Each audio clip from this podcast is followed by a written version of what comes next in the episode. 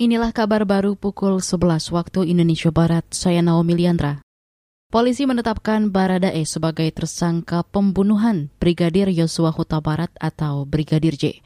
Direktur Tindak Pidana Umum Baras Krim Polri, Andirian, mengatakan tidak ada unsur pembelaan diri saat Baradae menembak Brigadir J. Ini berbeda dengan pernyataan awal polisi yang menyebut Baradae hanya membela diri saat balas menembak Brigadir J. Baradae sekarang ada di Baris Krim di Pidum. Uh, setelah ditetapkan tersangka, tentu akan dilanjutkan dengan pemeriksaan sebagai tersangka. Dan langsung akan kita tangkap dan akan langsung ditahan. Tadi kan sudah saya sampaikan pasal 338, Junto 55 dan 56 KUHP. Jadi bukan bela diri, Dirtipidum Krim Polri Andirian juga mengatakan penyidik masih terus mengembangkan perkara dengan memeriksa saksi-saksi lain. Andi menjamin penyidikan tidak akan berhenti hanya pada penetapan tersangka Baradae saja. Kalangan parlemen meminta pemerintah mewaspadai lonjakan inflasi atau kenaikan harga sejumlah komoditas di dalam negeri.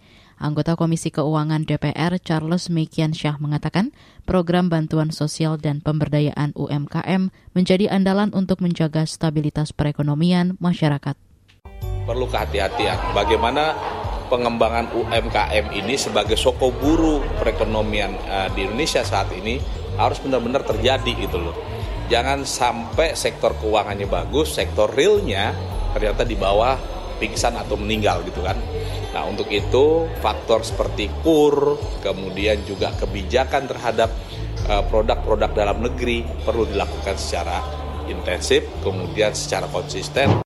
Sementara itu, anggota Komisi Keuangan DPR lainnya, Kamru Samad mengingatkan pemerintah agar tidak salah membidik arah kebijakan RAPBN tahun 2023.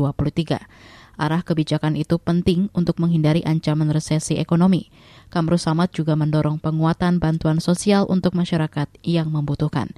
Badan Pusat Statistik mencatat laju inflasi Juli mencapai 4,94 persen dibanding bulan sebelumnya. Laju inflasi Juli tercatat menjadi yang paling tinggi sejak Oktober 2015. Beralih ke informasi olahraga, pelatih timnas U16 Bima Sakti meminta para pemainnya tidak cepat puas apalagi sombong.